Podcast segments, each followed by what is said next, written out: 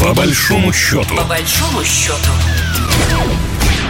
Здравствуйте, в студии Екатерина Шевцова, и вы слушаете программу «По большому счету». Наша программа о самых важных экономических событиях нашего союзного государства. И сегодня мы поговорим об атомной энергии. В Беларуси определили, кто войдет в комиссию по приемке в эксплуатацию пускового комплекса второго блока БелАЭС. Председателем приемочной комиссии назначен вице-премьер Беларуси Петр Пархомчик, его заместителями стали глава Белэнерго Павел Дрозд и мистер энергетики Михаил Михадюк. До пуска второго энергоблока осталось не так много времени, но тем не менее истерика политика на Западе по поводу БелАЭС не прекращается. Вот эту тему мы сегодня в нашей программе и обсудим. У нас на связи заместитель руководителя экономического департамента Института энергетики и финансов Сергей Вадимович Кондратьев. Здравствуйте. Здравствуйте. Почему вдруг опять интерес возник к БелАЭС у западных политиков и в том числе у Прибалтики с Польшей? Что вдруг опять такого интересного произошло, что их так все это возмутило, возбудило? А, я думаю, что интерес эм, связан с тем, что а, вот в ближайшие месяцы состоится коммерческий пуск второго энергоблока а, Белорусская после чего можно будет считать, что вся атомная станция принята в эксплуатацию, проект окончательно из такой стадии да, строительства сооружений переходит в стадию эксплуатации. И вот э, очень многие такого рода заявления, они обычно подгадываются к важным поводам. Поэтому я думаю, что это связано исключительно с желанием а, вот что-то заявить в преддверии а, запуска второго энергоблока и все. На данный момент э, БелАЭС э, сколько позволило сэкономить Беларуси и в чем сейчас уже можно посчитать э, выгоду для союзного государства и для Беларуси, естественно, и для России тоже от э, существования БелАЭС? А, я говорил бы о том, что, во-первых, а, запуск белорусской АЭС а, создал новую отрасль в белорусской экономике, потому что сотни специалистов прошли обучение и получили профессию, которой до этого в Беларуси не было. Соответственно, сейчас это сотни, а если учитывать и смежную отрасль, до тысячи рабочих мест в высокотехнологичной сфере – а, и если говорить про экономию, то здесь все-таки очень важно говорить о таких долгосрочных трендах, потому что здесь и сейчас, да, это уже обеспечило сокращение потребления природного газа. Ну, а тут опять-таки, как это да, правильно считать, потому что очень многое зависит от температурного фактора, да, от э, того, какой у нас год, там, э, как, как, какой осенне-зимний период, но э, если мы говорим про э, средние параметры экономии, то больше 2,5 миллиардов кубометров газа в год а, запуск вот одного энергоблока БелАЭС уже позволяет экономить. Если говорить об излишках электроэнергии, Беларусь куда-то может их продавать, потому что я помню, шли разговоры про Прибалтику, но Прибалтика, я так понимаю, сейчас стала, естественно, в позу, им это не надо, даже если они будут замерзать, я не знаю, сидеть в темноте, они все равно, все равно будут отказываться. Вот куда излишки могут пойти сейчас? Действительно, когда БелАЭС строилась, то фактически БелАЭС была одним из а, конкурирующих проектов, потому что на тот момент а, Литва рассматривала возможность а, строительства собственной атомной электростанции, соответственно, Польша обсуждала тоже строительство собственных атомных электростанций, и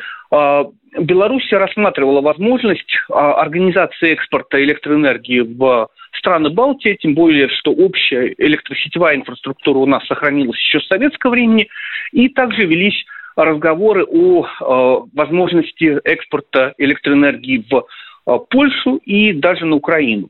Да, после э, вот, 22 года страны Балтии соответственно, отказываются от вот, какого-то крупномасштабного сотрудничества в энергетической сфере, а, так же, как и Польша. И мы понимаем, что в случае, если страны Балтии а, все-таки пойдут на отсоединение от энергосистемы БРЭЛ, как это сейчас а, они заявляют в 2025 году, то и физически возможность а, вообще осуществлять перетоки а, в направлении стран Балтии, она станет невозможной.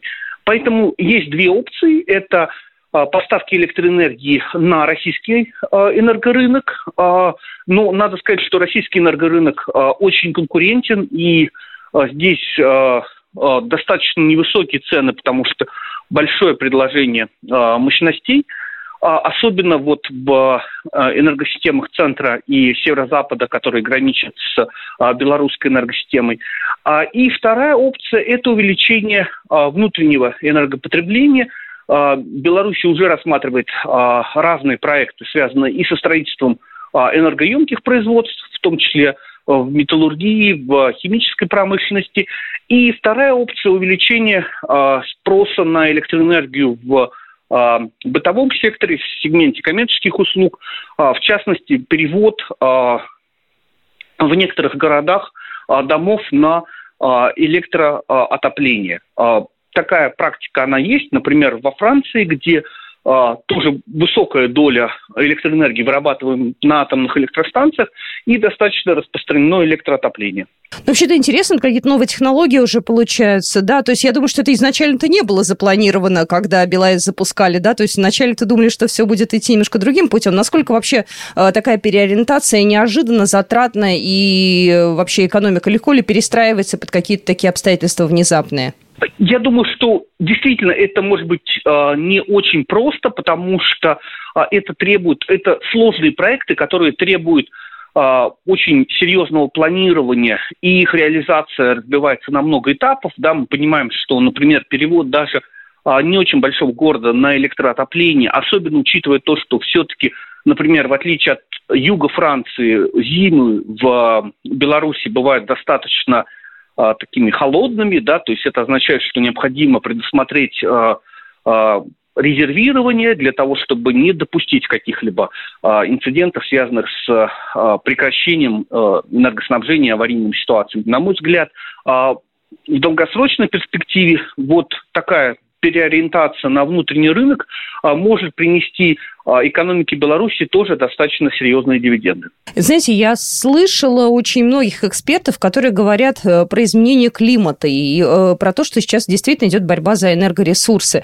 И все эти европейские страны с их э, политикой, я не знаю, невмешательство в силы природы, все эти зеленые альтернативные источники энергии, все это может просто смести изменение климата. Насколько в этом плане тогда и Беларусь в том числе в безопасности, потому что все-таки атомная электростанция электростанции – это серьезная штука, и если, не дай бог, пойдут какие-то изменения климата, то это большое подспорье, а, да, а в Европе этого фактически уже и нету. А, вы знаете, я говорил бы о том, что если действительно мы увидим серьезные климатические изменения, а это, конечно, так или иначе затронет наши страны. Мы, может быть, отчасти уже наблюдаем это, когда вот видим, например, очень жаркое лето во многих европейских странах, видим а, часто достаточно а, резкие изменения климата, да, связанные с тем, что, наоборот, в какие-то моменты а, холод приходит в те регионы, для которых он не был характерен, да, или видим, опять-таки, очень серьезные изменения в части осадков, которые получает вот та или иная область.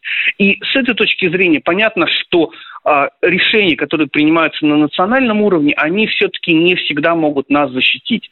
Но если говорить про а, выбор а, такой энергетического пути развития, да, выбор альтернативы, то здесь, на мой взгляд, атомная генерация, так же как и а, развитие других традиционных источников энергии, той же газовой генерации, а, является более продуманным, а, более оптимальным выбором, чем строительство только возобновляемых источников энергии. Это показывает уже прямо здесь и сейчас европейский пример, потому что, а, например, многие страны ЕС, которые делали а, ставку на развитие ветряной генерации, столкнулись с тем, что в том числе из-за изменения климата а, выработка на ветряных электростанциях оказывается существенно меньше, потому что меняется интенсивность ветра. А, например, в некоторых случаях в на море, да, вот на офшорных ветряных электростанциях а, происходит ситуация, при которой в течение нескольких недель выработка может быть фактически на нуле. И это а, не только, собственно, а, означает, что огромные инвестиции а, ушли в песок, да, что просто этих а, денег, они проинвестированы, они потрачены, но отдачи от них нет. Но это означает то, что необходимо срочно менять а, парадигму, в которой развивается национальная энергетика, потому что в противном случае а, это может привести к тому, что через какое-то время а люди просто будут оставаться без электроэнергии, будут сталкиваться э, с блокаутом, а мы понимаем, что в текущей вот экономической ситуации, в нашей действующей парадигме, отсутствие электроэнергии означает э, просто экономический коллапс, да, потому что все завязано на электроэнергию, начиная от бытовой техники, которая работает у нас дома, и заканчивая э, крупными промышленными производствами и социальными объектами, да, и лечебными заведениями, и образовательными учреждениями. И в случае, если электроэнергии а, не будет а, даже какое-то непродолжительное время в году, это может привести к очень серьезным экономическим потерям. Атомная генерация нас от этого страхует. Страхует нас по полной программе. Сергей Владимирович, спасибо вам огромное. Еще раз хочу поблагодарить нашего эксперта. Сергей Кондратьев был только что у нас в эфире, заместитель руководителя экономического департамента Института энергетики и финансов. Спасибо большое. Программа произведена по заказу телерадиовещательной организации Союзного государства. По большому счету. По большому счету.